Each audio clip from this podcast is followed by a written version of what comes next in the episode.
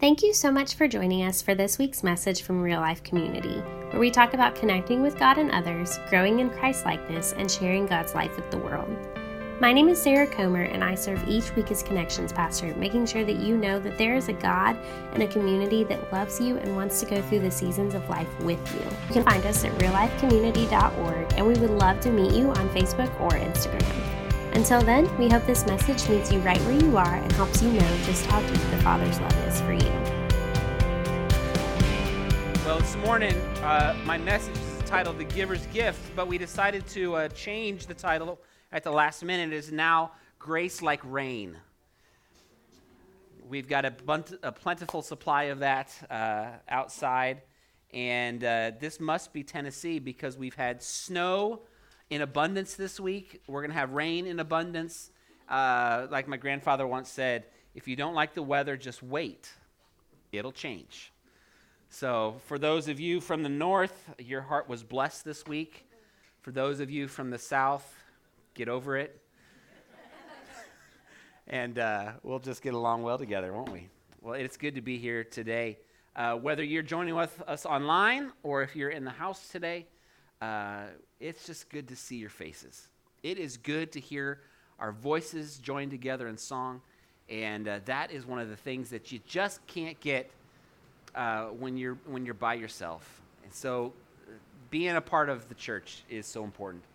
This morning, uh, I want to ask you a question. I want you to share with the people around you.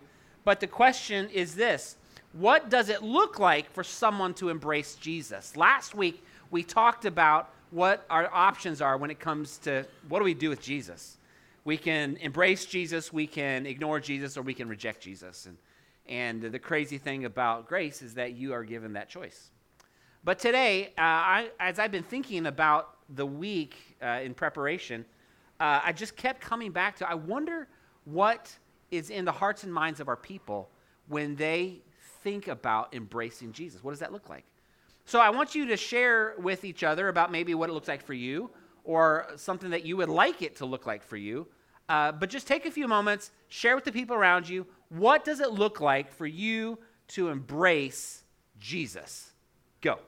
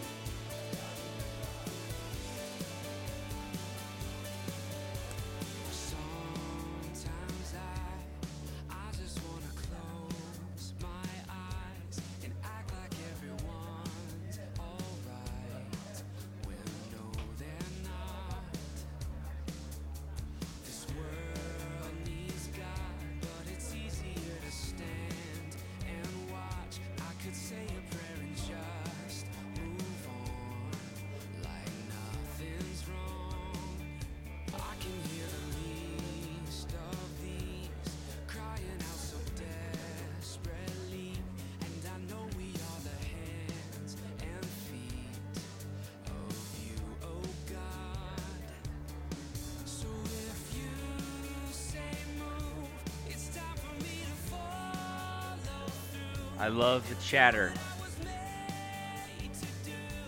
I love sharing life with each other. Well, bring it back. Um, you probably could go for a long time on this one. And I hope you do. Continue this conversation at home. Uh, ask the people at work this week hey, my pastor talked to us about embracing Jesus. What does that look like for you? Uh, use this as an on road, an on ramp to have conversations with the people around you um, and blame it on me. You know, that, just use me as your excuse, and that would be fine. So the, the question has continued to be on my mind all week. As uh, Christy and I, we've had in our hearts and minds that we are going to be starting a series on grace today. Um, as pastors, we often are trying to think about how do we tie in series and focuses and calendar year, calendar moments. You know, how do we tie that all together? And as I've been thinking about the transition into a, a series on grace, um, I, I just have not been able to get away from that question what do we do with Jesus? And I think at our hearts, if we could kind of hang out there every day, every moment of our life, if we could wrestle with and answer the question, what am I going to do with Jesus today? Um, I think we would be in a far better place if, if we were not to just ask the question, but if we were to do something about getting an answer. Because I think at, at the heart of our faith is this tendency to maybe just be aware of Jesus and maybe keep Jesus at a distance. But when we welcome Jesus right into the mess, right into all of our stuff, we've got to come up with an answer. Are we going to embrace, ignore, or reject Jesus? And so for each of us, I would just, I've been praying for you this week that that would become uh, just a constant process in you. Uh, evaluating your life, asking yourself, what does it look like for me to embrace Jesus today? And as I've been thinking about that, you know, what do we do with Jesus? There's another question that I think is even more pivotal and foundational that really comes prior to the question of what are we going to do with Jesus? And it's this what has Jesus done in us? You see, if we just focus on what does it mean for us to embrace Jesus, we have this tendency to forget that our answer is simply a response to the move of God in our life. Christmas has been all about that. God becomes flesh and blood, moves into the neighborhood, and we have to figure out what to do with Jesus. The shepherds, the wise men, Mary, uh, governors, and, and, and just people throughout the life of Jesus had to come to terms with what, what am I going to do with this God who has become flesh and moved into the neighborhood? When we think about this, we, we invariably have to come to this place where we have a conversation about grace. Grace is uh, it's a gift. In the New Testament, the Greek word that we use for gift is charis, which comes from the, the root char, which means that which brings joy. Think about the gifts that you have received, or maybe the gifts that you have, uh, you have given. The, those that have brought great joy, not just the ones that people have opened up, you know these. They open up like, oh, thank you so much. No, not those gifts. The gifts that people open up and they start crying, they start jumping up and down, they get so excited because joy has welled up in them because because they've received a charis, a gift. I love what 2 Corinthians 8 9 says this You know the generous grace of our Lord Jesus Christ, though he was rich, yet for your sakes he became poor, so that by his poverty he could make you rich. That's amazing. What God intends to do in you, there's a purpose to it. There's a goal for it. And it's not simply to get you to show up at church. No, it's to transform you and to bring you great, great joy. The best gifts are always personal. You know those personal gifts. The ones that you can tell someone went to great lengths to make this personal. They know you, they've thought about you, they know what excites you, they know what doesn't, and they want to get something that just is for you specifically. My parents, they're probably listening. Hi, mom and dad. Um, they got us a gift this year that is just very personal. It's a gift that uh, Jamie, our very own Jamie Bloom, it was so excited to hear that we had gotten it because it resonates with his heart. Um, my, my parents got us a bidet. yes, they got us a bidet. Uh, it is like this new thing out there. Uh, bidets are all the rage in the United States uh, these days. Uh, but I love that gift because they thought about it. They got something special that they thought that we might enjoy. Actually, I think they got it just so they could see our laugh when we opened it. But you see, I love it when I can tell that someone has thought about the gift that they are giving. Have you done that lately? Have you thought about someone else and said to yourself, I, I, want, I want to get them something good? We've just come through the season of Christmas, um, and I'm sure a lot of that happened. Uh, but can I just say this? Gift giving is not just a Christmas thing, it's not just a birthday thing, it's not just a Valentine's Day thing. It's coming up, guys, take note. Uh, it, gift giving is a part of our DNA as followers of Christ because our God is a gift giver. But not only are they personal, the best gifts are also particular. They're unique. They, they're not, so there are times when uh, we will give gifts out to large groups of people. Maybe it's the same thing to everyone. That happens. But I'm talking about the kind of gifts that, that are targeted. They're, they're for a particular person. No one else will get this gift. This person will. I tell the story, it's one of my favorite stories. Shared it with the teens just a little while ago about uh, the gift that I received from my grandparents one, one Christmas. I opened it up. It was a small box. I was a little bummed, like, oh, this is all I'm getting. But I opened it up, and there inside were my grandfather's two cross country medals from college. Best gift ever. You know, it's, it's that kind of gift. That's particular. Grandpa knew that those would mean something to me. They hang on the wall in our office right to, to my left. They were particular, they were personal, and they mean everything to me. So let's keep this in mind as we think about the grace of God, that gift of God given to each of us, not as a thing given, but as a relationship offered. God meets you right where you are, no matter the condition. Hear me. This is the essence of grace. God meets you no matter the condition, right where you're at, and offers you all of Himself. You don't deserve it, you can't earn it. God loves you enough to give you this gift. Now, whenever I think about what God does for us, I immediately am also thinking about what I do for others.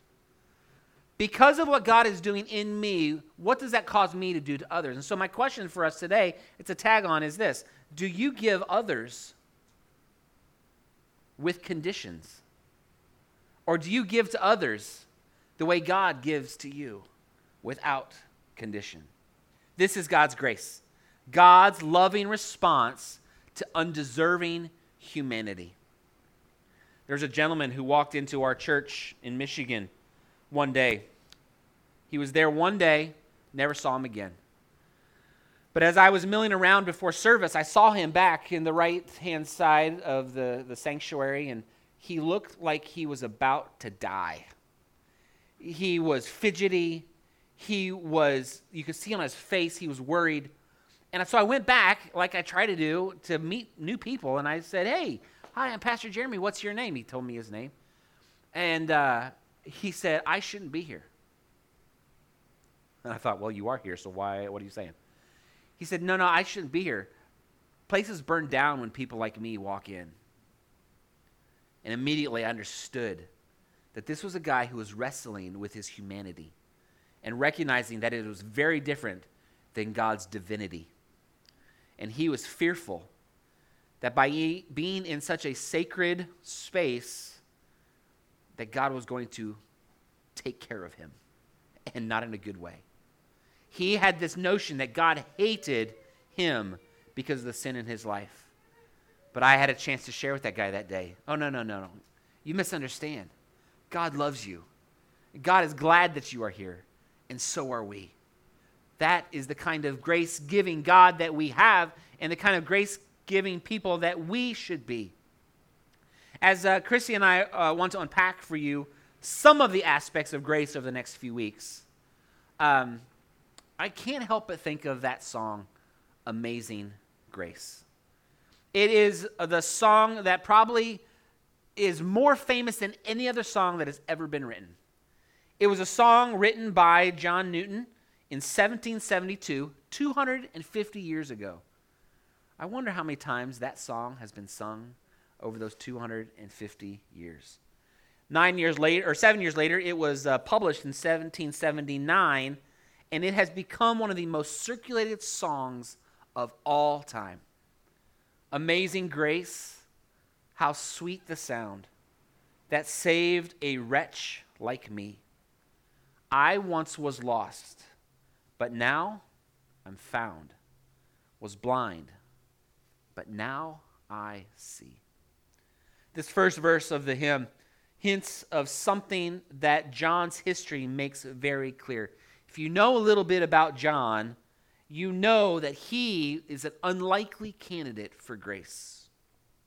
John was a captain of a slave ship that transported hundreds, if not thousands, of slaves from West Africa to Great Britain in the height of the slave trade. One night out on the seas, there was a violent storm, and something about that storm got John's attention. He was changed that night. Those rocky seas became still in his heart because of his encounter with God, and he changed that day. He resigned his position as captain of the slave ship. He became an Anglican pastor in England and he became a mentor to a gentleman by the name of uh, William Wilberforce, who led the campaign to abolish slavery in the British Empire. As he lay dying at the age of 82, he recalled two things. This is what he said My memory is nearly gone, but two things I know that I am a great sinner, and that Christ is a great Savior. John didn't get what he deserved. Think about that. Think about the lives that he hauled as commodity. He didn't deserve the grace of God.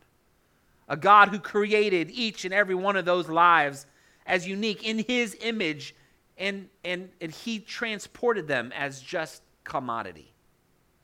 He didn't deserve grace. He got, though, what God wanted for him. And that is grace. When we get what God wants for us, rather than what we deserve based on our actions, that is grace. I learned something about grace that changed this life and keeps changing our lives. You see, God does not love you because you are good. Neither does God hate you because you are bad. God is love and that is not dependent upon you. God is love, no matter how you choose to act. The author Philip Yancey writes Grace means that God already loves us as much as an infinite God could possibly love. You see, nothing can separate you from the love of God. Romans chapter 3 says that, or chapter 8. And here's the big deal if you get nothing else out of this morning, if you have been like tuned out, wake up for just a moment. You can go back to sleep in just a second. But hear me this morning God is the one who decides what God gets to do with what God has. You cannot coerce God enough to get him to do what you want him to do because God is the generous giver. Join me in Matthew's gospel. Uh, in one of the parables uh, that Jesus shares that day, Matthew chapter 20, if you have your Bibles open to that, uh, find it on your phone or your tablet. Uh, Matthew chapter 20, verses 1 through 16, we read these words For the kingdom of heaven is like the landowner who went out early one morning to hire workers for his vineyard. He agreed to pay the normal daily wage and sent them out to work. At nine o'clock in the morning, he was passing through the marketplace and saw some people standing around doing nothing. So he hired them, telling them he would pay them whatever was right at the end of the day. So they went to work in the vineyard. At noon, and again at three o'clock, he did the same thing. At five o'clock that afternoon, he was in town again and saw some more people standing around. He asked them, Why haven't you been working today? They replied, because no one hired us. The landowner told them, Then go out and join the others in my vineyard. That evening, he told the foreman to call the workers in and pay them, beginning with the last workers first. When those hired at five o'clock were paid, each received a full day's wage. When those hired first came to get their pay, they assumed they would receive more. But they too were paid a day's wage. When they received their pay, they protested to the owner, These people worked only one hour, and yet you've paid them as much as you have paid us to work all day in the scorching heat. He answered one of them, Friend, I haven't been unfair. Didn't you agree to work all day for the usual wage? Take your money and go. I wanted to pay this last worker the same as you. Is it against the law for me to do what I want with my money? Should you be jealous because I am kind to others? So those who are last will now be first, and those who are first will be last. This is the word of God for the people of God and the world. And we all say together, Thank you, Jesus. A couple things that I want to highlight for you out of this passage. If you find yourself struggling with this parable, you are not alone. You are not the first, neither will you be the last. This is one of those parables that is teaching us a truth about God in a tangible story form. Um, it just doesn't seem quite fair, does it? If we work more than someone else, shouldn't we get paid more? I mean, aren't they right? Those first workers who raised the issue with the landowner. I, I, I think I agree with them. But you see, Jesus is trying to teach us something else. This, this will be our struggle. If we understand grace as a transaction, grace is not a transaction, it's not an A plus B equals C type of thing. Grace is grounded in the generosity of the giver, not the transaction. Grace is the giver's gift.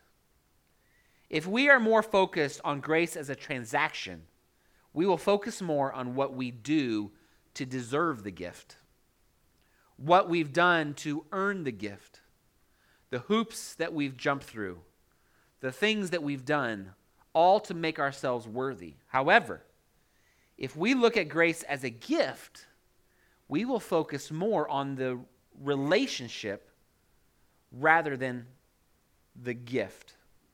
The relationship with the one giving the gift. One of the things I love about this parable is that the landowner, the giver, is always on the lookout for people. The landowner is always on the lookout for people. It's like he's going in search of them. If you follow some of the other parables that Jesus tells, that seems to be a common theme about our God. God is always seeking out people. Every three hours, it seems, the landowner finds a new group of people to bring into his economy of grace. The reality uh, really challenges me. Am I on the lookout for people to bring into not only my economy of grace, but God's economy of grace? Are we people the ones who are noticing those who need a gift of grace? Too often, I think for myself, I can find myself too busy to notice the people around me. Some might say, yeah, but those people were just standing around doing nothing. Why do they deserve an invitation when I've been working my hardest? Church, that's transactional thinking. That's us not taking into account the heart of the one wanting to give, the generous heart of God. Grace is a gift, it's the giver's gift. And until we recognize that at, at, at, its, at its infancy, at its beginning, we are not the givers, folks. We are the receivers. Now, our response can be to become givers. But first and foremost, when you are thinking about what God has for you, recognize this God will give you what God wants for you. The question is, what are you going to do in response? Church, you are the recipient. And the sooner we come to this understanding, the more we will be able to enjoy the gift of the giver. Can you imagine you giving someone this gift that you have just thought about? It is personal, it is particular. You give it to them, they open it up, and they're like, oh, how nice. How much do I owe you? that just kind of like ruins the entire gift. Because at, at the heart, that's a transaction. Someone seeing the gift as a transaction. When really, I think the giver wants to see you enjoy the gift, to live in to the gift. There, there's one more other thing. Did you catch the difference in motivation between the workers who started at the beginning of the day compared to the rest of the workers? See, the ones that started at the beginning of the day, the landowner had gone to and said, hey, let's, let's work out an arrangement between us. I am willing to pay you a full day's wage for a full day's work. Are you willing to work for that? They said yes. They left for the vineyard and they started their work. But did you catch what happened with the rest of them?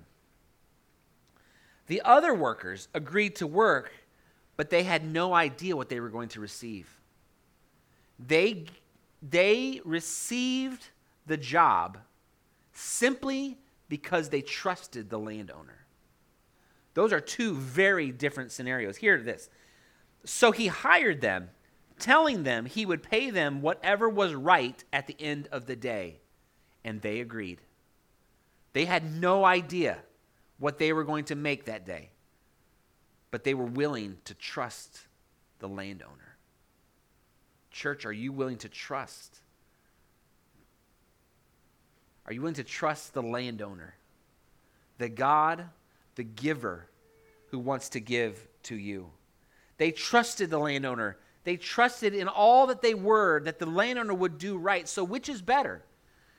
The, the, the people who started with, with a transactional agreement or those who trusted the landowner?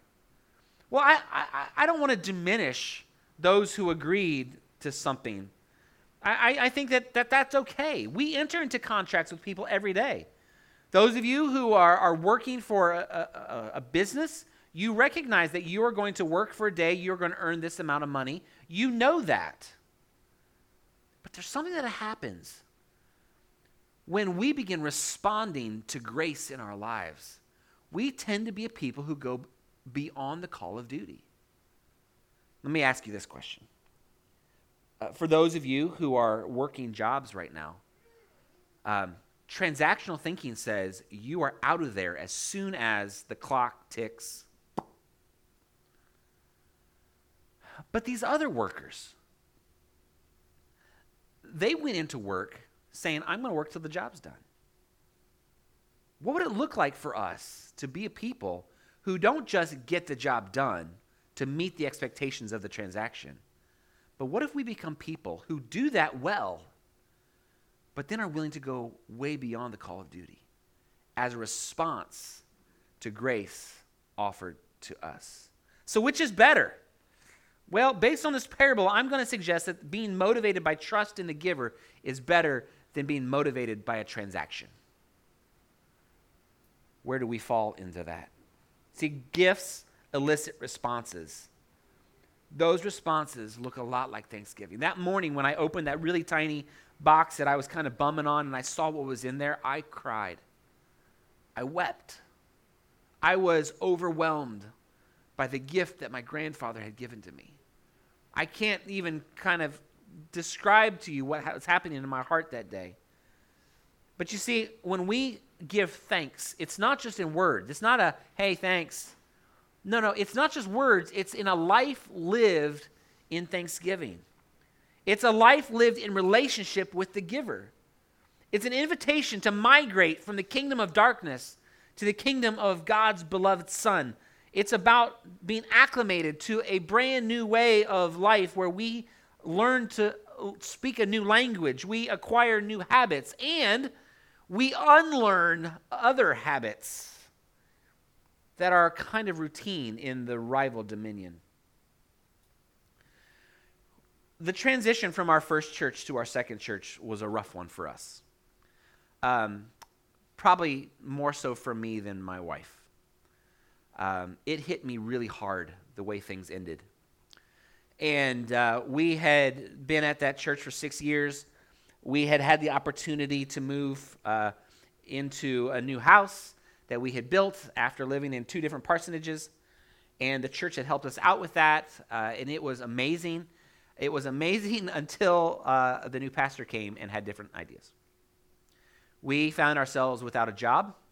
We found ourselves moving to Texas, and it was rough. Now, uh, we had been in the house that we built for nine months. uh, which is not the best time to try and sell a house. Um, usually, you have like little to no equity in that. It's kind of going to be a, a, wash, which or a loss if not a wash, uh, especially when that transition happens uh, in 2005 at the beginning of the housing crash. So here we were with a beautiful home that we could no longer live in.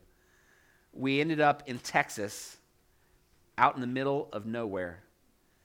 And we had to find a rental house to live in while we tried to figure out what to do with this house in Michigan.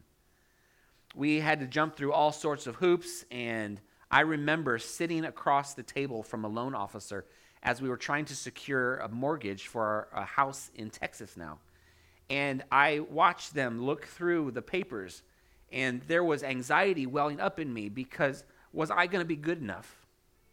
Were, were, uh, had I done, was my credit history good enough? Had I checked all of the right boxes? Had I done enough to deserve a mortgage from this company? And I just, I, I remember as I was reflecting this week, just the anxiety in me. Was I going to be good enough? Now, it was devastating when I hear from the mortgage company, I'm sorry, we cannot give you a loan. Your credit is not what we are looking for. I went home. I had a wife and two kids. I was out in the middle of absolutely nowhere, and I felt like I had drugged them to the end of the, of the earth. And now I couldn't even provide for them. So I wrestled and I prayed and I've had some conversations with God. Maybe you've had those conversations with God, like, what are you doing to me? Along came our pastor. And he said to us, Hey, I, I know things aren't working out for you, but I, I'd like to help. He said, How about this? How about I buy the house and you make the payments? I, again, found myself in tears. Uh, because this would cost him a lot. Like the trust that he put in me as, as a person that he hardly knew was staggering. You see, grace oftentimes is it's always free, but that doesn't mean it doesn't cost something. And in this case, the cost was on him. Folks, when we receive grace from God, the cost is on God. And He offers you the gift of grace. So there I was, sitting there with my, um, with my, my heart in my hands, and I was trying to wrestle with what in the world would motivate this pastor to want to give me a gift that cost him everything but ultimately cost me nothing. I mean, what if I didn't pay those payments? That was on him. Well, we received that gift of grace from him, and we were faithful to his gift of grace in our life by making those payments every month. I, uh, I wanted to treat that gift well. What I found out as we were there longer and longer is not only was that pastor a generous pastor in many, many ways, but that church was a generous people. And we learned a lot about grace out amidst the tumbleweed of Texas, a place that I dreaded going, but a place where God had something to teach us. Folks, sometimes the grace that we receive we receive it in the places that we don't want to go. In the, in, through, through the situations we rather would not go through. But sometimes it's those very situations and places where God gets a hold of us the most and is able to help us understand how much He loves us and how much He wants to give us. In Paul's letter to the church in Ephesus, he mentions that he has been given the administration of God's grace. Uh, I teach a course for Nazarene Bible College called Church Administration and Finance. It's a class that talks to those who are training for ministry to consider the vast amounts of issues that are related to administering a church. And when I hear that Paul was given the administration of God's grace, what I hear is this God entrusted into Paul's life the grace that comes from God. And God expects and expected that Paul would do something with that. He wouldn't just hold on to it and, and you know, hoard it for himself, but he would administer that grace. The best administrators of God's grace are those who have encountered it the deepest. Paul, who was known as Saul, encountered the person of Jesus on a road one day. And in that encounter, Paul encountered the grace of God that covered over a whole lot of junk in his life. It didn't just kind of like hide it. No, Paul was trans, Saul was transformed so much so that, that his name got changed. We know him as Paul. Those who receive grace the fullest seem to be the ones who want to give it the most. Church, my prayer for you is this become administrators of God's grace, um, peddlers of God's grace, givers of God's grace. Um, may you become the very people who receive richly and give richly. Simply because you know that you are a part of the kingdom of grace. Will you administer God's grace in the same way that you have received God's grace? Will you? Over the next three weeks, I, we, Christy, I want to invite you just to be a part of this journey through grace with us. And I hope and I pray that you would, your heart would be open and your mind would be open, your eyes would be open to see all that God wants to give you not because you deserve it, not because you've earned it, not because of anything other than the fact that it's the giver's gift.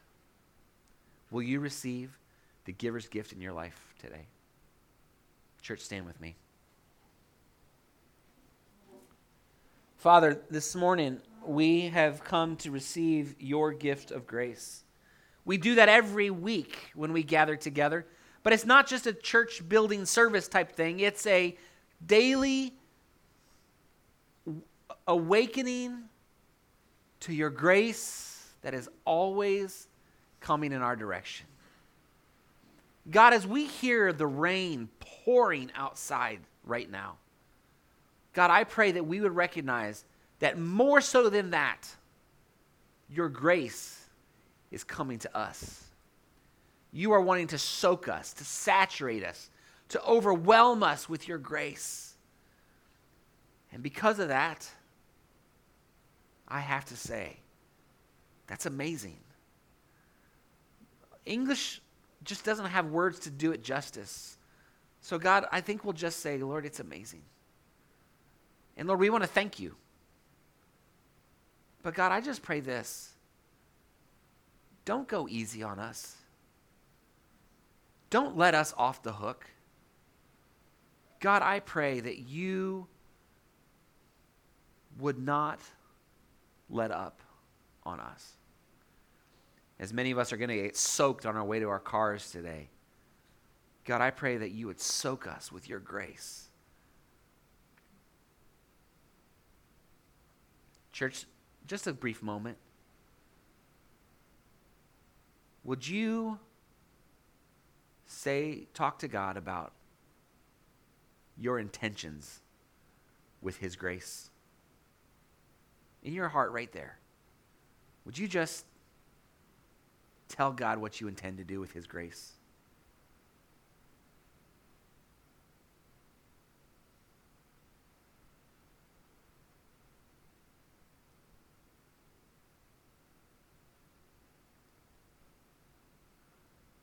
Lord, hear the prayers of our hearts today.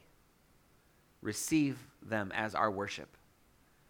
And Lord, today, may you transform us through and through because we've opened the doors to receive your grace.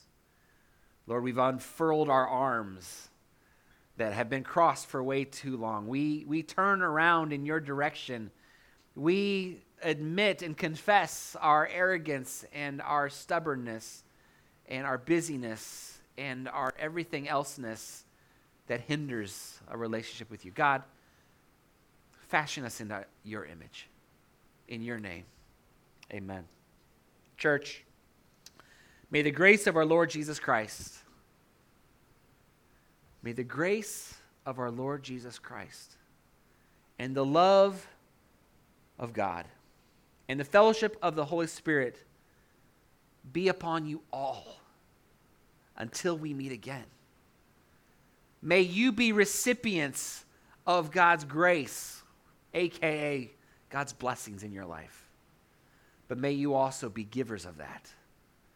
May you be a blessing to those around you. Until we meet again, can we be that people? Can we be that people? Grace is in. Until we meet again, may the Lord be with you.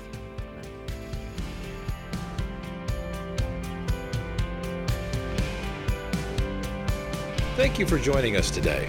We would love for you to join us in person. Our address is 2022 East Main Street in Murfreesboro, Tennessee. If you would like to make a donation to keep our podcast ministry going, you can do so online at reallifecommunity.org/give. Thanks again for listening.